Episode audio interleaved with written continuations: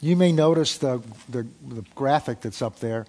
And uh, it's interesting. I was uh, reading a book by Bob Yandian a number of years ago that has a picture like that on the cover. And he commented, he said, you know, when you look at something like that, you can't tell whether that's a sunrise or a sunset unless you know which direction you're facing. So we're going to talk today about which direction we're facing. I want to read down through a prayer that Paul prayed, and we're going to basically continue something we began last week. Last week, um, we, I did a message uh, which I really thought was going to be uh, in one direction, and it came out another way, so today we're going to finish it. Uh, as we ended last year and begin this year, we're talking about hope. As we've ended last year, as I shared last week, we look back and we, can, we know what happened in 2017. You may have loved what happened, you may have not liked it at all, but at least you know what it is. So we don't look back on 2017 with anxiety or fear, uncertainty. We know what happened. But as you turn a page on the calendar and look forward into 2018, we don't have that certainty because we don't know what's going to happen in 2000. You can have your plans, you can have your five year plan, your one year plan, your one week plan, or one minute plan, as some people do, but you don't know what's going to happen. In fact, in James, it says, he says, you know, be, when you make plans, recognize you need to submit them to the Lord's will. He said, because you want to say, today we're going to go to this city and do business. He says, but you need to ask what God's will is in that. So the point is, we face 2018 and, and, and we don't have a certainty of what's going to happen. So it's a, it's a place to step back because we need to have a hope. It's critical for human beings that we have a hope. Without hope, this is brilliant. You may want to write this down. Without hope, you're helpless. Without hope, our faith doesn't work because Hebrews chapter 1, verse 11, verse 1 says, faith gives substance to things hoped for. So if you're not hoping for things, then your faith has nothing to, to latch onto and bring about. Faith gets, was what gets you up in, hope is what gets you up in the morning and gives you purpose. Hope's what uh, helps you to go through the things when you don't understand. When we understand what's going on, we're all set. But when we don't understand what's going on or we don't know what's going on, what keeps us going is hope. And one of the definitions of hope, the Bible definition of hope, is a, is a steadfast, confident assurance. The, the world's definition of hope is, a, is, a, is wishful thinking. Another definition of hope I've heard taught is that hope is a positive imagination. It's using your imagination to see a good result, to see a good future. But where do we get that information from? Where do we get the, the, the, the data? Where do we get the, the, the basis for, for that positive imagination? We talked last week about the world. All they have to look at are the things of this world their bank account, the stock market, whatever, whatever in your bringing up, whatever in your training, whatever in your experience. We tend to look at those things for hope. And the problem with those things that the world has to put their hope in is they're of this world. And the problem with that is Satan is the God of this world. So the things we, they put their hope in are in his hands, and he can control their hope. And I shared the example of many times I've seen this happen where people are, have, a, have, have been diagnosed with a serious disease and they take God's word, they stand in faith, they put their hope in God's word, and then they get a good test result. And the doctor says, you know, uh, your, your readings are down or whatever it is, uh, your blood counts up, your sugar, blood sugar, whatever it is. They give you natural evidence that things are getting better, and people shift their hope from God's word to those test results and the next time they go in, the rugs jerk back out from underneath them because the results go the opposite direction because they shifted their hope to the things of this world. But the world doesn't have that choice. We said, showed you last week in Ephesians chapter 2, it says, Before we came to Christ, we were like those in the world. We were without God and without hope in this world. What a, you know, if some of us have been Christians a long time, we forget what that's like. We forget what it's like to wake up hopeless. I've shared this with you before. I can still remember that when we were first married and we'd moved up here, and I was going to law school, and Nita was was is, a, was an is an RN was was working in the in the um, Children's Hospital in Boston, and I would go to bed every Sunday night, and this thought would hit me: another week of my I'm 26 years old, 27 years old, another year of my another week of my life is just gone, and I can't get it back. And I would go to bed with this fear starting to grip me. Your life is slipping through your hands and you can't stop it. There was a hopelessness to it, even though I was, what, 26 years old, something like that. And I, I can remember back to those times, but by and large, I've lived since we got saved in my late 30s with hope because there's always hope in God. So it's important as we begin this year to establish or reestablish what is your hope in. You know, sometimes they'll say in the world in a, in a difficult situation, you don't want to build their hopes up. Why don't you want their hopes built up? Yeah, take the hope away from them so they quit. And so, the, but the reason they do that is in the world, there's not a confidence behind that hope. So I understand they're trying to be gracious and kind to say, don't build their hopes up falsely because they're going to get let down. But that's because there's nothing to put their hopes in in the world. But we're not of the world. We're in this world, but we're not of this world. We're children of God. I love that song. I am a child. I was singing that this morning. I'm no longer a slave to fear. I am a child of God. And because I have, I'm a child of God, there is a hope that's been given to me. Did you find Ephesians 1? Okay, wanted to give you time. All right. Ephesians 1. This is a part of a prayer that Paul prays for the church at Ephesus. Verse 13, he says, In him you also trusted after you heard the word of, word of truth, the gospel of your salvation, in whom also, having believed, you were sealed with the Holy Spirit of promise. We'll come back to that later on. Who is the guarantee of our, look at this, our inheritance. He's the guarantee of our inheritance until the redemption of the purchased possession. We'll talk more about that. To the praise of his glory. Therefore, I also, after I heard of your faith in the Lord Jesus and your love for all the saints, do not cease to give thanks for you, mentioning you in my prayers. So Paul's about to tell them what he's been praying for them. That the God of our Lord Jesus Christ, the Father of glory, may give to you a spirit of wisdom and of revelation of him. Why? So that the eyes of your understanding would be enlightened, that you may know what is the hope of his calling and what are the riches of the glory of his inheritance in the saints. Let's stop there. The eyes of your understanding, I pray this all the time that the eyes of my understanding, I pray this for you, I pray this for my family, that the eyes of our understanding would be enlightened. What does that mean? Our under, you, have, you have these natural eyes out there that when you woke up this morning and you looked out the thermometer and you went, I think I'll go back to bed.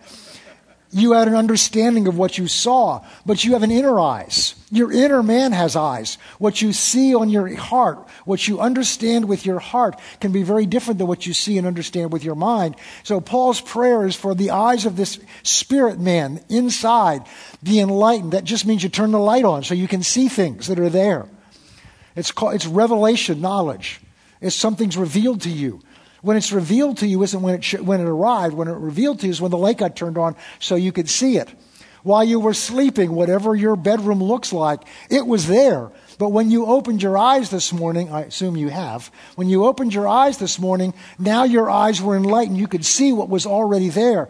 And Paul's praying that these inner eyes be opened the inner eyes be open so you can see what's already there of God's hope for your calling, this, for your life that's in Christ Jesus. That you may know what is the hope of his calling. What are the riches of the glory of his inheritance in the saints? So Paul's praying that our eyes be open to see what is the hope of our calling. And that's what we're going to talk about again this morning. So, how can I base my hope and confidence, though? Because he's talking about hope for the future. He's talking about hope for the, for the inheritance that we have in heaven, hope for the glory of, of Christ when he comes back. And the question we're going to talk about today is how can I have hope in something that's going to come when I can't see it? How can I have hope? How, how can I, mean, I understand that Christ is coming back. And I understand he's coming back for us. And I understand we have an inheritance, but how can I? That's then. And maybe today. But, but that's, that's down the road, Pastor. But you understand, I'm facing hopeless situations here. I have to find a place to live by the end of this week, or, or I've gotten an eviction notice, or, or I've gotten a doctor's report that says I've got so much to live. I've got, you understand, Pastor, I, don't ha- I can't wait for my hope for when Jesus comes back. I need hope now. I'm facing a difficult situation at work. My finances are in terrible shape. I need hope now. How can we have hope? If the hope's based on something in the future, how can we have that hope, that positive confidence now? And that's what we're going to look at this morning. That's what we're going to look at this morning. So go with me to Romans chapter 5. We walked quickly through this last week. But it's worth spending some time in. Now, before we jump into this, because we starts with the word therefore, as I did last week, I want to talk to you for a little bit about what the therefore refers back to. He's just finished making a case from chapter 1 all the way through the end of chapter 4. He's made a case for we are saved by grace that's received through faith. We're not saved by our works. And he's walked through why we need to be saved in chapter 1 and chapter 2. Chapter 3, basically, he says that, that all of us have fallen short of the glory of God, which is what qualifies us for his grace. Pastor uh, Kurt mentioned it earlier. What qualifies you for mercy is you've messed up. The problem Jesus had with the Pharisees is they didn't think they needed mercy. They didn't think they needed a Savior because they thought they were holy because they kept all the details of the law, although they really didn't. But they, they, they did what we do. They judge themselves by their intentions and by everybody else by their actions. And Jesus only had trouble with them because they didn't think they needed a Savior. They didn't think they needed mercy. They didn't think they needed compassion. They thought they were fine in themselves. So, chapter 1 and 2 shows us that we're not in chapter 3. Then, chapter 4 now explains what, what this faith is by which we receive Christ and salvation. And he has finished now that, that with Abraham as an example of that faith. And he says, God attributed to Abraham righteousness because Abraham trusted him. And then he says, that's not just for his benefit, for, but for all of us who will believe. So he ends chapter 4 by talking about the grace of God that we have received because we've received it by faith. And that's what the therefore refers to. That's all included in the therefore. Therefore, because of what God, He's just said, that, that our standing before, our right standing before God is not based on our good deeds, but it's based on faith in Christ. Having been, ju- having been justified. Having been justified. Having been justified. Have, not you're going to be. Justified means just as if you never sinned. Justified means making, making, being made just or right in God's eyes. Therefore, having been justified, talking to those that believe in Christ, having been justified, we have peace with God. Oh boy, could we settle in on that? In fact, let's do that for a few minutes. If you're in Christ, from God's side, He's at peace with you. Say, but Pastor, I've, I've fallen, I've slipped, I've made so many mistakes. I know that. But He's not mad at you. He's not mad at you. You, you didn't do so well before you were saved. So he didn't, he didn't send Christ because you were doing so well. He sent Christ because you weren't doing very well. And we're not going to take the time to go on in chapter 5, but he goes on to say, therefore, God's not angry at us. He's not going to come back. Jesus is not coming back for the church angry. The anger of God for your sin and mine was poured out on Christ on the cross over 2,000 years ago. And so God's at peace with you. He may not like everything you're doing, but He's not angry at you. He's not sitting up in heaven with a long pointy nose and a big stick watching what you do. And when you get out of, out of, out of you know when you get out of out of your course he doesn't hit you. He doesn't write it down in the book and see who's naughty and nice this year.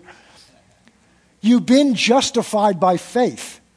Therefore we have peace with god through how faithful we are to come to church. Not what it says. We have peace with god because we're doing everything right No, that's not what it says. And the reason we struggle with having peace with God and even peace with ourselves is because we forget those last five words. It's not through me. It's not through the good job I'm doing. The peace that I have with God is through our Lord Jesus Christ. My peace with God is based on Jesus, not on me. Are you getting this? Okay, I just want to make sure.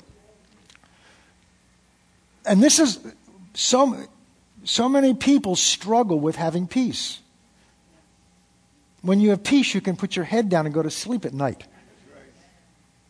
When you don't have peace, you, you can put your head down, but you keep waking up worrying because you're not at peace. Jesus said to his disciples, My peace I give you. Not as the world gives you. The world's peace is based on circumstances, just like happiness is based on happenstance. But the peace that God's given to us as Christians is not based on your circumstances. It's based on Christ and your relationship with God. And that peace is given to us through our Lord Jesus Christ, is through what He did, not through what you did. Verse 2. Through whom, this gets better, we also have access by faith into His grace. That word access is so important. That means the door's open. Always. The door is always open into His grace. So when you need more grace, the door's always open. In fact, you stand in this grace by which we stand in which we stand. So so tomorrow you're not going to get any more grace than you have today because God's opened the door and poured it all out. In fact, in, in, in Ephesians chapter 1, it says he's lavished it in the New American Standard. He says he's lavished his grace upon you. He's lavished it. God doesn't do things, God doesn't skimp. When God gives something, he gives it wholeheartedly and all that he has. Romans 8:32, one of my favorite verses, is he who spared not his own son, but delivered him up for us all, how will he not also together with him freely give us all things? If he didn't hold his own son back, why would we think he'd hold everything, anything else back? He gave us the very best he had first. So we're not waiting on God. God's waiting on us to accept the grace that's been given to us. And we struggle. This is so, so, so funny because this is how we think. We struggle with receiving grace because we don't deserve it. Duh. The very essence of grace is you don't deserve it.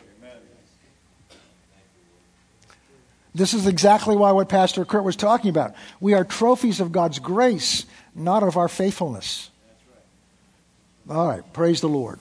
In whom we also have access by faith into this grace in which we stand. Today, you're, you're in Christ, you're standing in His grace. You may not be feeling it, you may not think you're seeing it, but the Word of God says you are standing in His grace through Christ. And we rejoice in the hope of the glory of God. Stay there a second. We rejoice in the hope of the glory of God. What are you rejoicing in today? Let's take a look at your life right now. Right now, on January, whatever, 7th, 2018. What are you, are you rejoicing? Or are we feeling sorry for ourselves? Are we complaining? If we're complaining and feeling sorry for ourselves, that demonstrates the vision we have for this year. What's coming out of our mouth is a great revealer of what's going on in our heart. Because Jesus said, out of the abundance of the heart, the mouth speaks. So, what's coming out of our mouth is an insight into what's in abundance in our heart. So, are you rejoicing? And what are we, when we, when we rejoice in the things of this world, it doesn't last because the things of this world change. Stock market goes up and down, the weather changes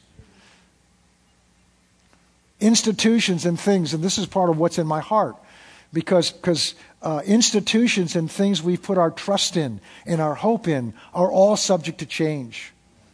I shared with you last week that, that back when I was a lawyer, and one of the things I did is I would help businesses when they got into difficulty.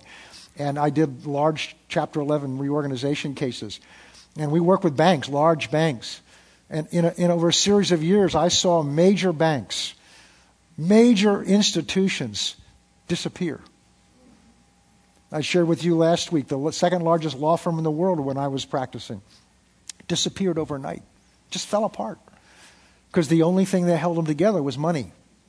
And the moment the money got threatened, they had no relationship with each other. So large things, governments have risen and fallen. Rome, Greece, Persia, Babylon, major nations that have existed. And as they looked at themselves, they thought, how can you get any more secure? How can you get Nebuchadnezzar? How can I get I'm, I'm, the, I'm God here of the largest nation in the world. And he was dead in a moment's time when he didn't worship God. The nations came and went. Things of this world are passing. They're not something to put your hope in. And this is if you put your hope in the things of this world, you will ultimately not rejoice. But if we put our hope in the glory of God, we will rejoice. And we're going to talk about what that glory is. One of the definitions of look, glory is one of these large words in the Bible. If you look it up in the, in the concordance and things, it cover, means all kinds of different things in, in, in different settings. But the, what it means here, let me read what I, what I wrote down. One of the meanings of glory here is the glorious condition of blessedness into which it is appointed and promised that true Christians shall enter after their Savior's return from heaven. I'll read it again.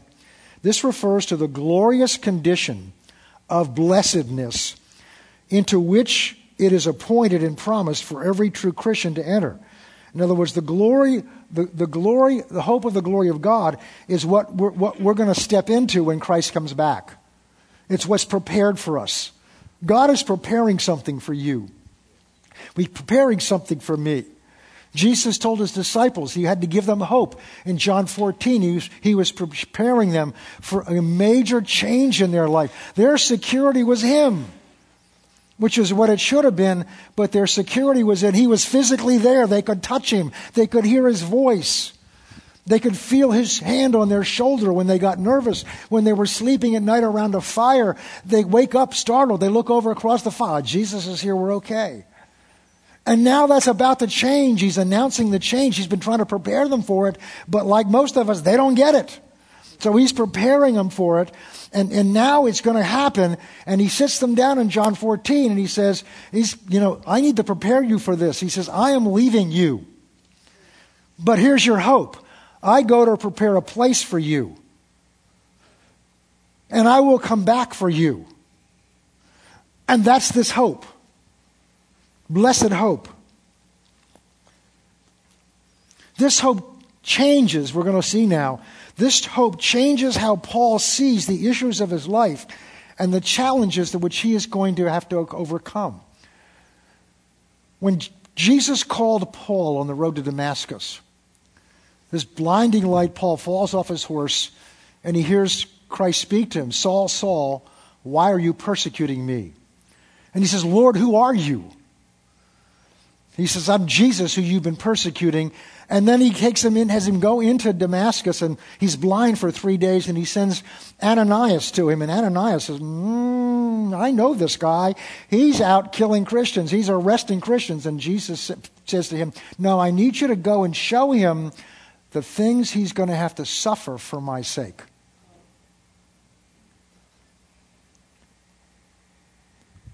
Through whom we also have access by, go to verse 3. Not only that, so we're all excited now. We're glorying, we're glorying in, we're, we're excited over, over the fact that we now stand in this grace. We're excited that there's a future for us. Not only that, but we glory in tribulations. Whoa, wait a minute. Whoa, wait a minute. Tribulations is a Bible word for trouble. Any of you going through trouble in 2017? Ah. Well, the good news is you're still here. But how did you respond to that trouble? How do we respond to trouble? See, when we're young and immature as Christians, we complain. We feel sorry for ourselves. All we can see is the trouble we're going through. Nobody knows. Except the Bible says there's no trouble you haven't gone through that everybody else hasn't gone through also. The details may be different, but it's trouble. Trouble is trouble. The interesting thing is if you look at the, I'm, this is going all over the place this morning. The interesting thing is if you, that's more than interesting, it's a serious thing to look at, is in the book of Revelation, in the seven letters that Jesus was, dictates through John to the seven different churches in Asia, I think all but one of them says, To him who overcomes, there will be this reward. To him who overcomes, there's a, there's a, there's a, a, a stone with your name written. To him who overcomes, there's a white robe. That word overcome, I don't like any more than I like tribulation, because overcome means there's something I'm going to have to overcome. I'm going to have to go through, go over, go through it somehow to get to the other side. But he's saying to him who overcomes. So there are going to be things we have to overcome. We, this is not a jump up and down, run around the church saying, Praise God. This is, but this is what matures us. See, when we're babies, we don't like to go through difficult things. The problem is in the church, there are too many babies. We want things that make us comfortable, we want things that make us happy. And the only way, place that I know in the Bible which says talks about being happy is in, is in, the, is in the, um, the, the, the, the, beginning of the, uh, um, come on, John, you can do this. The beginning of the Sermon on the Mount, the Beatitudes, which says, Blessed are those who mourn. That means happy. It's the going through the difficult things because there's a way to go through them. So Paul knew something we need to know. We glory in tribulations. We glory in tribulations. Now, glory in that case means we rejoice in them. We praise them. We honor them. The Bible says that, that, that, that, that be thankful in all, all everything. Not for everything, in everything be thankful. In everything rejoice. Not for everything, but in it. Paul says, we rejoice in tribulations. Notice he doesn't say, I rejoice for them. He said, In them I rejoice. But we glory in tribulations. So the word glory means to rejoice, it means to praise, it means to honor. Honor your trouble. That's upside down. I mean, that's just sick thinking. From the world's perspective, it is. Because in the world's thinking, your goal in life is to be happy, safe, and secure. But that's not what the Bible says about the church. The Bible says about the church, we're soldiers. We're in a war. And in a war, the issue isn't whether you're happy, safe, or secure. In a war, the issue is winning, overcoming the enemy. And this is why we need to wake up and realize where we are. The church needs to wake up. But we can do this. See, if, if this is what the Bible says, then we can do it. Knowing this, how could Paul glory in tribulations? Because he knew that tribulations produce something. And I've, I've taught this before, but I just really sensed I needed to go back over this slowly. Because there's some of you facing tribulation right now, trouble. There are some of you that will face trouble this year, and we need to know how to face it to be triumphant with hope. Tribulation, trouble produces perseverance. That means steadfastness. That means you're not moved off of your faith. You're not moved off of your relationship with God. You're not moved away from your purpose, regardless of what the obstacles are and what happens to you. Now, perseverance doesn't automatically tribulation does not automatically produce perseverance, or some of us will be the most persevering people that exist. It's what you do with the tribulation that makes a difference for your perseverance. It's what you do in the trouble that makes a difference of whether you have a hope or not. It's what you do in the tribulation that produces it. If you cave in, I've got weights down in my basement. And for years, I'd go down there and I would, I would pick them up, I would lay on the bench and I would resist them and then submit. I would resist them and then I'd submit. I'd resist them and then I'd submit. I'd resist them and then I submit. And as a result, those weights produced muscle tone. Those weights produced muscle. I wasn't trying to be Atlas, but I just wanted to get flabby as I got older. And, and, and, and, and, the, the weights worked, but only because I exercised, exercised my effort against them. And there were days afterwards my muscles would rebel. and say you were stupid, and they would hurt. And then as I went through the treatments that I went through a year or so ago, I just couldn't, I, I didn't have the energy to do it. But those same weights were down there. But they didn't produce strength in me while they were just down there because it was only when I went down and used them, it's only when I exercised and used them for what they were intended that I got stronger. And that's what happened here. Now let's go to verse 4. And perseverance, that steadfast under trials, under tribulations, will produce character. And the word character there is, is, a is dokimos, which means proven, tested character. God tests us. He doesn't tempt us, but He tests us so that we can find out where we are. And there's nothing that will show you where you are more than trouble if you're willing to look at it and not complain about it. Trouble will show you where your faith level is. Trouble will show you where your, where your vision is. Trouble will show you what your hope's in. Trouble will show you where you are. And it's not a shock to God. God already knows we need to see it. Because it's until we see it and face it, we can't change. If we think we're somewhere that we're not, God can't work with that. Because God can only work with where you are. So if you're, if you're on the road and you get a flat tire and you pull over and you call AAA, what's the first thing they're going to know is, where are you? Right? Because they can't come and help you if, you, if you're embarrassed about where you are, and so you tell them your home address, they can't help you because they're going to go to where you told them and you're not there. It's same with God. If you really want God to help you, you have to be willing for God to show you where you are. And then when you face where you are, God's not going to be shocked and say, Oh my goodness, you're there? Oh, I got to pull you out of ministry. I, no, he knew you were going to get there before you got there. And most likely, people that live with you know it. You're the one that doesn't know it because we don't want to face it because then we have to change.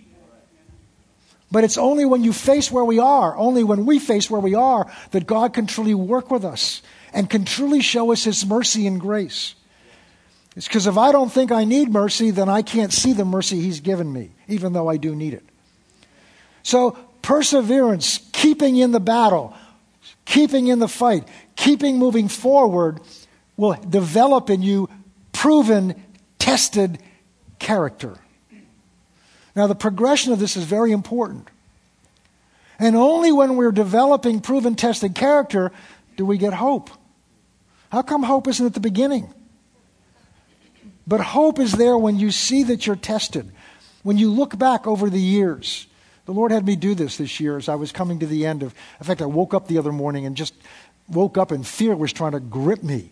And just the devil was trying to paint a picture for this year what was going to happen and how I failed here and I failed, just kind of what Pastor Kurt was talking about. You failed this, you've been a failure at this, and you've been a failure at this. And you know, in those few moments when you first wake up, it's hard to realize exactly what's happening, so you tend to be really open, regardless of who's talking to you. And these thoughts started to get into me, and I started to feel myself just trying to, starting to agree with them. Yes, oh my goodness, I've failed. How can I face God? I've failed as a pastor. I've failed as a husband. I've failed as a father. I've just had failure all over my life. It's amazing how when you open the door, he'll, he'll come in and talk to you. And then the Lord began to speak to me and take me back over victories and showed me that in this situation, what happened. In this situation, what happened. He said, In this situation, you called on me and you saw me answer. In this situation, and each of these was hopeless in the natural. You saw me deliver you here. You called on me here and saw me deliver you there. He, and went back over these things, showing me that in the midst of all of those things, even though I was weak, my knees trembled, I wavered, ultimately I called upon him. And he called that proven character. Proven character. And then I stepped into hope. And this is what I wanted to get to you. Verse 5. Now, hope does not disappoint. One of the reasons I think we hesitate to put our hope in things is we don't want to be disappointed. In, in Romans chapter 10, it talks about that, that if you call upon the Lord, you won't be disappointed for salvation. He won't disappoint you. If today, when I give an invitation, You call upon him and said, I need to be saved. He's not going to fail you. He's not going to disappoint you. He's not going to look at you and say, No, I'm sorry, not you today. It's not your day. This hope, this steadfast assurance, the Bible says, will not disappoint you. So you can put your hope in it. But how can we know that? How can we know and have assurance? How can we have the same assurance that Paul had going through all these trials and difficulties? And I shared with you before, I shared with you last week. Go look at what some of them were. In 2 Corinthians chapter, I think it's in chapter uh, uh, 4, early on, starting about around verse 10 or so, talks about some of the things he went through. Later on, I think it's around in verse chapter 10 or 11, he talks about some of the things he went through. And he calls them light, momentary affliction. We looked at that last week. How can Paul have a hope in the midst of those situations? How can Paul have a hope? Because he knows this hope won't disappoint us. Why? Why? What is our hope based on? Remember again, hope is something you can't see. You can't see. We don't have a, a, a we don't have a, a, a preview of Christ coming back for us. We don't have a preview of what heaven's like. I've shared with you before. I've had two friends of mine, two people I've known, that died and went to heaven and then came back and they could not fear. They just they, they couldn't. I mean, one of them was was an, was an older gentleman, and I was working with him as a lawyer, and he said he said John, you just understand, I, I, no matter what, I can't fear because I've seen where I'm going. I've seen it. I've seen where I'm going. Uh, it's not. It's not. I don't have to do it by faith. I've seen it. Now you and I haven't seen it, so we have to do this by faith in God's word. So how can I know that? How can I know that something I've got to latch my hope onto in the middle of all I'm going through isn't going to disappoint me? Paul answers that. How do we know? Because the love of God has been poured out in our hearts by the Holy Spirit who was given to us. Let's break that down. I've heard this taught so many times as well, the love of God's been poured out in our hearts. That means God's love for other people was put in our hearts so we could give it away. But that's not what that says. That's true, but that's not what that says. He's talking about why can we have hope in what God's going to do for us. And the reason we can have hope because of what God's going to do for us is because God's love for us.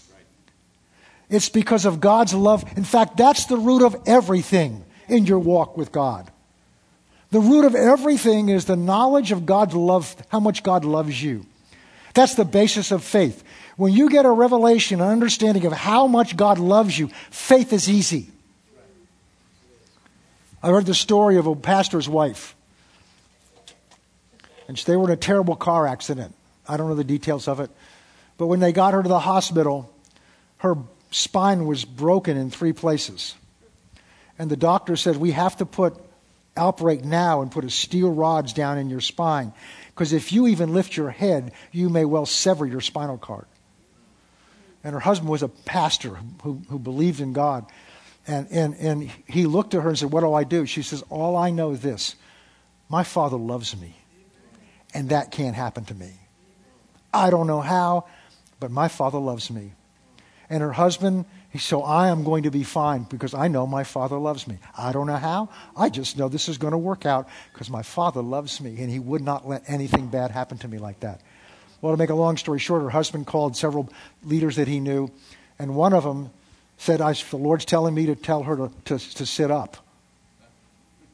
And this is when you either trust or you don't trust. The doctor said if you do that, if you move your head, you'll, you'll, snap, you'll, you'll sever your spinal cord. So she decides to act on it. So she lifts her head and sits up. And, he's the Lord, and he said, The Lord's now told me to tell her to stand up.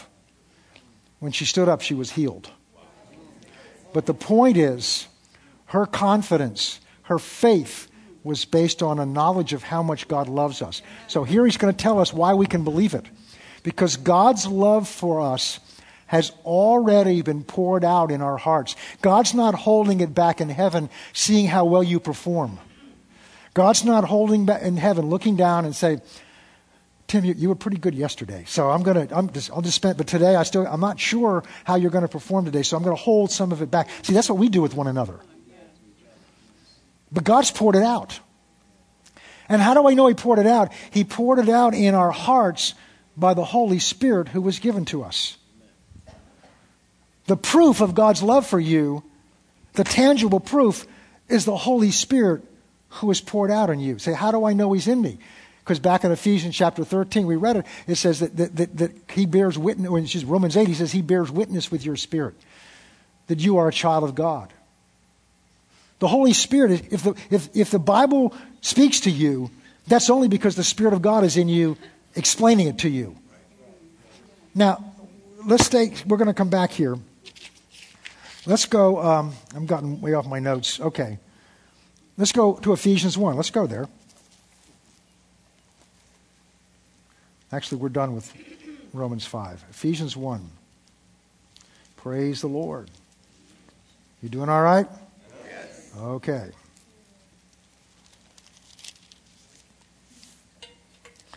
Ephesians 1, verse 13. Oh, just what I was quoting. But I'm in Romans, so that's not going to work.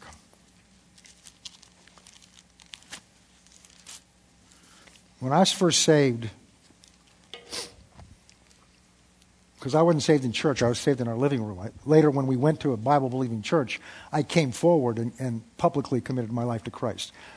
But I, after I got saved in our living room, I, then the, you know, I was so, so I was so in love with God, and so in love with everybody.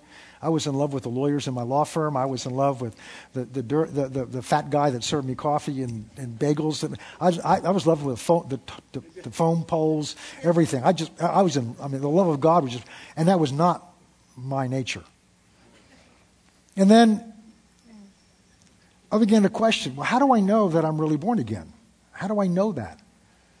Have you ever asked yourself that question? Well, it's most likely not you asking the question, it's most likely the devil asking the question. And he's not going to ask that question to people that aren't because he doesn't want them to know they're not born again. But this was the way, this is what God brought to me to answer it. Verse 13 that you who first trusted in Christ, in the word, earlier it says the word you, you believe because you heard the word. Now, verse 13 says, In him you also trusted after you heard the word of truth, the gospel of your salvation, in whom after believing you were sealed with the Holy Spirit of promise. That word sealed has two meanings to it. It means, first of all, sealed like you shrink, they shrink wrap. We had to replace our, our smoke alarms yesterday. And, and so I go to the, the, the uh, store and buy two more two new smoke alarms, and they are so encased in this hard plastic.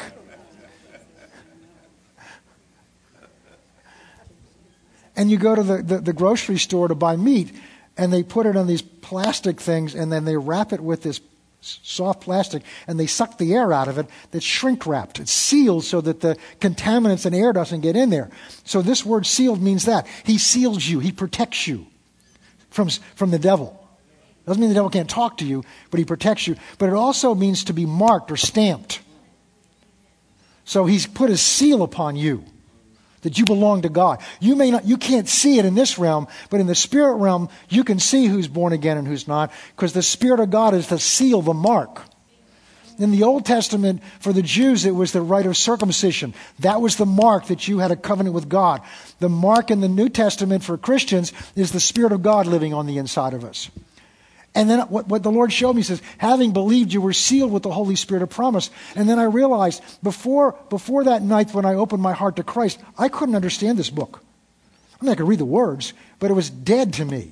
I was searching and searching and searching, and it was dead to me. It wasn't because I couldn't understand it, I just didn't do anything to me. But from the moment I asked Christ to come in, this book exploded in me. I couldn't put it down. It was feeding life to me.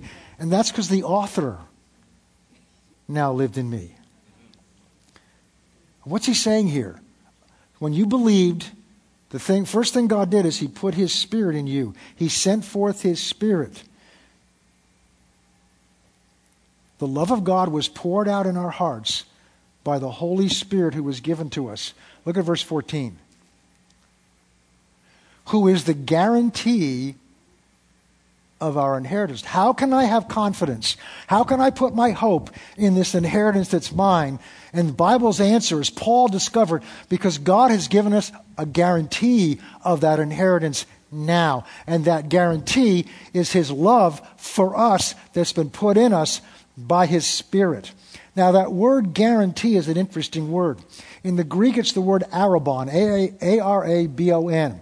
and it means a down payment, it means earnest money, or it means an engagement ring. Now, guys, single guys, if you've got some sweet thing and you're making promises to her, I love you with all my heart. I want to live the rest of my life with you. If she's smart, she goes, Prove your love for me. I want to see a ring on that finger. I'm not thinking of anybody here. Because what does the engagement ring do? The engagement ring doesn't mean you're married. You don't have all the fullness and blessings of a marriage relationship, but it's a sign of a commitment, and it's tangible evidence of a commitment. What's a down payment? When you're going to buy a house and you meet with a realtor and you say, We're going to make an offer on this, and, and you know, you, you pledge something, but now they, they, they, they say, we're going to accept your offer to enter into a purchase and sale agreement. You've got to give them a down payment. You've got to take some of your precious hard earned cash and you've got to put it in somebody else's hands so they have confidence that what you promised you're going to do with that agreement, you're going to fulfill. And not only that, but, but if your promise is to give them money, then the down payment has to be money. So the, the earnest money, the down payment, is always in whatever the final payment is going to be, whatever form that's going to be. So God's given us a down payment of His love. God's given us, each one of us. See, you weren't there. You didn't see Jesus hang on the cross. I didn't see Jesus. I can't see how much God loves me by looking at the cross and seeing Jesus on the cross with my natural eyes. So, how do I know that? Because for me personally, in that living room in Belmont, Massachusetts, God sent His precious Holy Spirit to come and dwell in me, to live in me, as evidence of God's love for me as a child. Over in Galatians, it says that, that because we are sons, God has sent forth His Spirit into our. In fact, I think we have that there, don't we? Galatians 4 6.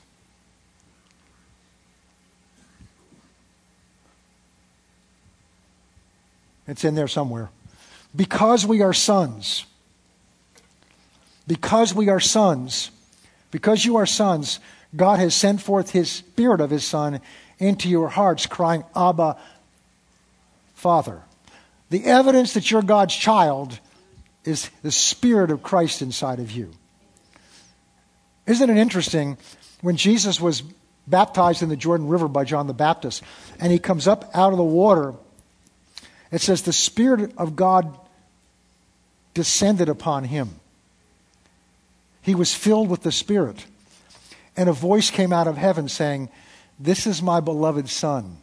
First time I saw this, I almost ran around my house. This is my beloved Son. God's saying about Jesus. This is my beloved Son in whom I'm well pleased. Of course, it's, it's Jesus. And the evidence of God being pleased with him is he sent his spirit to live in him. But wait a minute, when it comes over to me on my green couch in Belmont, Massachusetts, some 38 years ago, and the Spirit comes into me, could it be possible God's also saying, This is my beloved Son, in whom I'm well pleased?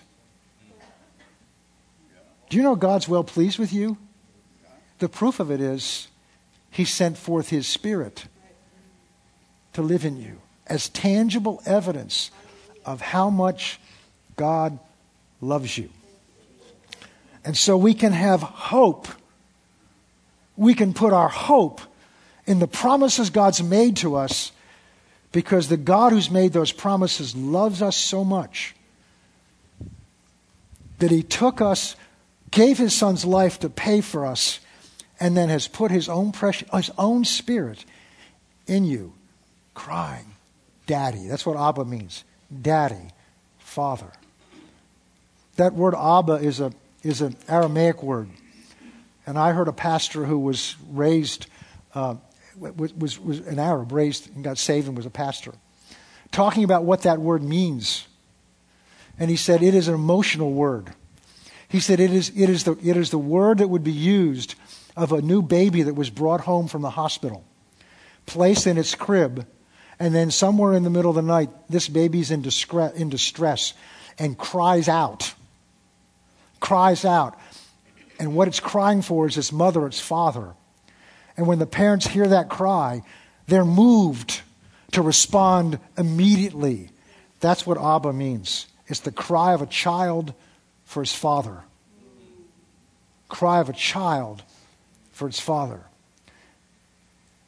The Holy Spirit's been shed abroad in our hearts by the Holy Ghost, who's been given to us. So we're going to look now at Paul. Go with me to 2 Timothy chapter 1. We're looking at how could Paul, with all the things he knew he was going to face, as well as the things he faced. By the way, most of these letters and these verses we're reading, he wrote from prison. Not because he'd done something wrong, he wrote from prison because he was arrested for doing what God had called him to do. 2 Timothy chapter 1. Uh, yeah, 2 Timothy chapter 1. Verse 8. And Paul is writing to Timothy near the end of his life. He's in prison now, waiting to be executed. And he's concerned that Timothy, who's now a spokesman for him, is, is ashamed because his boss has been arrested. Imagine, how would you feel if you woke up tomorrow? I know how I'd feel, but if you woke up tomorrow and found out I'd been arrested. I'd go to the church where that pastor was arrested. But I mean, but not arrested for something I'd done wrong, arrested for preaching the gospel. This is what Timothy's dealing with. So Paul says, Therefore, do not be ashamed of the testimony of our, of our Lord or of me, his prisoner, but share with me in the sufferings for the gospel according to the power of God, who saved us and has called us to a whole, with a holy calling, not according to our works, but according to his own purpose and grace, which he has given to us in Christ Jesus, before time began. But he's now revealed them by the appearing of our Savior, Jesus Christ, who has abolished death and brought life and immortality to light through the gospel. So part of our hope is we're not going to face death. Oh, we're going to leave this body, but that's not death. The immortality to the light through the gospel. Verse 11. To which I was appointed a preacher and an apostle and a teacher of the Gentiles. And for this reason, for what he was appointed to do, I also suffered these things. Nevertheless, I am not ashamed. Remember, he's encouraging Timothy why he should not be ashamed. He said, I'm not ashamed. This is what I want to show you. For I, I know whom I have believed. He's saying, The reason I have hope, the reason I'm not in this cell wondering, how did I get here? Has God ab- abandoned me? giving up his hope. The reason I have strong confidence and strong hope, I know my God loves me, and I know the one who called me. I know the one whom I have believed. I know him. I know him. I know my wife. We've been married for over 50 years now. She surprises me from time to time. But if you were to tell me I saw your wife down at an X rated movie yesterday, I'm saying, I don't care what she looked like. That's not my wife. Because I know her. I know the sound of her voice. I know the tones of her voice. I know when she's tense. I know when she's at ease. She knows me the same way. Because we spend time together. Paul spent time with him. He says, I know whom I believed. And I am persuaded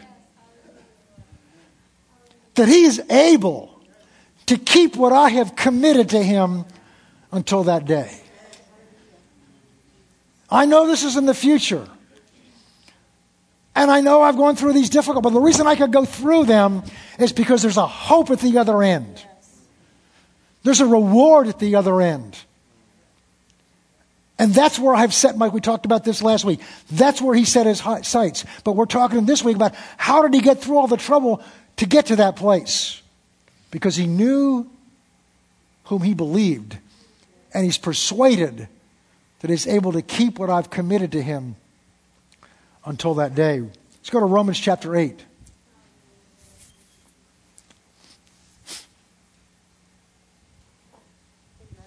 Should be the next one. Paul, at the end of Romans chapter 8, says, For I am persuaded. And I've shared this many times. Paul did not write this from a theological seminary in his office, nice and comfortable. He wrote this, and a few years ago when Tony Cooke was here, he showed us a picture of what this, this jail was like. It was a pit. It was a hole in the stones. It wasn't like the first imprisonment where he was free to have people come and visit him. He was put in a hole waiting to be executed. He said, I am persuaded. I'm convinced because of all the things I've gone. See, was, this is proven character. This is proven character. Paul says, I've gone through the tests. And every time the trouble came, I knew where my hope was set. And because I knew where my hope was set, I overcame the trouble. I went through the trouble. And he said, So I'm now persuaded that neither death nor life. I remember I used to look at that and say, That's not encouraging. When I was a younger Christian, I look at that and say, That's not encouraging. That's telling me I may have to die for him. That's not encouraging, but I've matured to the place. I'm not sure I'm fully there yet, but I don't read that the same way. There's a, something stirs in me now when I read it. Because when, we're, when death or life holds us, it's because we still haven't seen the hope of his calling. So if you struggle with this, you just understand this. You haven't seen it yet. Paul saw something you haven't seen, so keep pressing in in the middle of the difficulty. Keep asking God to open the eyes of your understanding. So you, because when you see it, then you can go, you can't go after something you can't see. It's with these eyes on the inside. I'm persuaded that neither death nor life, nor angels, nor principalities or powers, whether it's the devil's demons or whether it's God's angels. See, people go, oh, the devil's out. See, Paul wasn't moved by any of that. Nor things present today, nor things to come. 2018, we don't know what's to come. But see, Paul says, I'm persuaded nor height nor depth, and whether I'm on the top of the mountain, everything's wonderful, or I'm down in the valley and everything's terrible, nor any other created thing. Paul's saying, if anything's been created, it doesn't move me. Because my hope's not in these things. Or any other created thing shall ever be able to separate us from the love of God which is in Christ Jesus our Lord. So, Paul, sitting in that prison hole, writing to Timothy, says, I know in whom I put my trust. I've taken all these issues and I have put my future into his hands. And I know him because I know he loves me. I'm persuaded that no matter what happens, God loves me. And what we tend to do is under trials is we question God. Well, God, how could you let this happen to me? Bit, you failed the test. What you're saying is, oh, I, I heard this before, so this is not original with me. When we go through difficult times, we think it's God's love for us that's being tested. It's really our love for God that's being tested. Because God's love for us has been proven. And Paul's convinced that none of these can separate us from the love of God, which has been given to us in Christ Jesus. So, how do we develop this essential and lasting hope? We looked last week at Colossians 1. We're not going to turn 3 1. It says, Set your, if you've died with Christ, therefore set your hope on the things that are above and not on the things of this earth. So be conscious of where you're setting your hope. Be conscious of what you're thinking about. In, in, in uh, 1 Peter 3, Verse 13. For who is it will harm you if you become followers of what is good? Verse 14. But even if you should suffer for righteousness' sake, persecuted, you're blessed. And do not be afraid of their threats, nor be troubled. Verse 15. But sanctify the Lord, sanctify the Lord God in your hearts. That means set him first.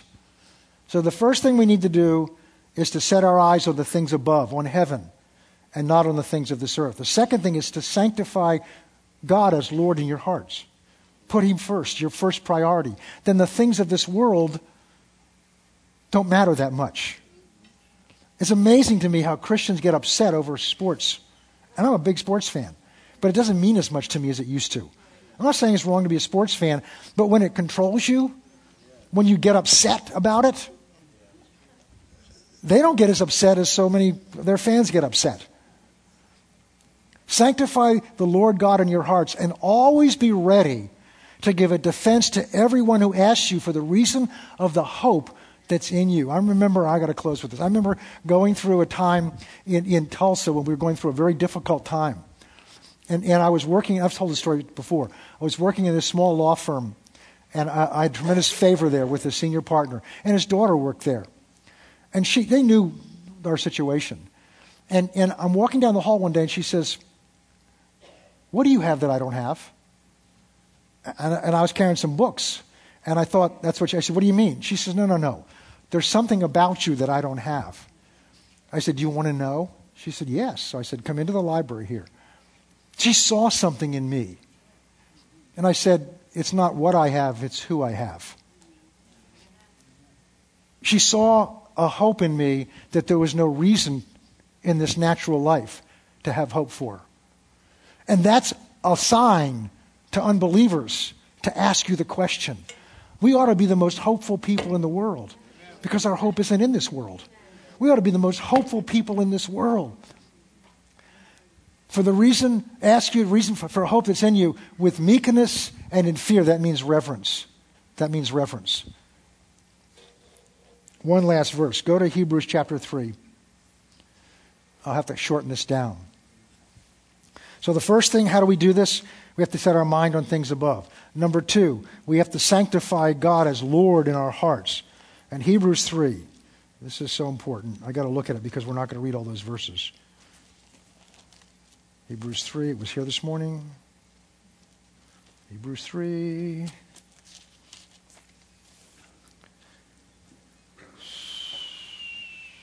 Six, verse six. But Christ as but but establish Christ as son over his own house. Christ as son over God's own house, whose house we are, if we hold fast the confidence and rejoice of hoping, of hope, firm to the end. So it's not just whether you overcome. We don't have time to go down the rest the rest of the scriptures, but, but read them at some point because it talks about those that fall back. What keeps you from falling back is your hope. And Paul, or the writer of Hebrews, is exhorting us that just as Christ was faithful over his house, we need to be faithful. And the way you do that is hold fast to the confidence and look, the rejoicing of this hope firm to the end. Hold fast to it. So when everything looks hopeless, don't let those words come out of your mouth. There's no hope. Because with God, there's always hope. And the hope we ultimately have is not that I'm going to get out of this situation, not that I'm going to get out of that situation. The hope that I have is Jesus is coming back. The hope that I have is there's a reward waiting for me in heaven. The hope that I, and that hope is eternal. Because we saw last week, Paul said, this is mere temporary, short light affliction we're going through compared to the eternal weight of glory that's awaiting us. And because that we don't have confidence in that, it's because we don't look at it very often. We look at the circumstances we're going through and not at what is awaiting us. And I went in with these verses because this shows this is critical that we set our eyes on those things. Because the things of this world this year may well fail us. But our hope in God will never fail us because God has demonstrated his love towards us. And that while we were yet sinners, Christ died for us. Let's pray. Father, as we begin this year together, open the eyes of our understanding. Open the eyes of our inner heart that we may see with our inner eyes, we may see the hope of your calling for our life that is in Christ Jesus. Help us to see that our hope is not in this world. It's not in the things of this world. It's not even in people. Our hope is in Christ and his coming back for us. We don't know when that's going to happen. It may happen today, it may happen this year.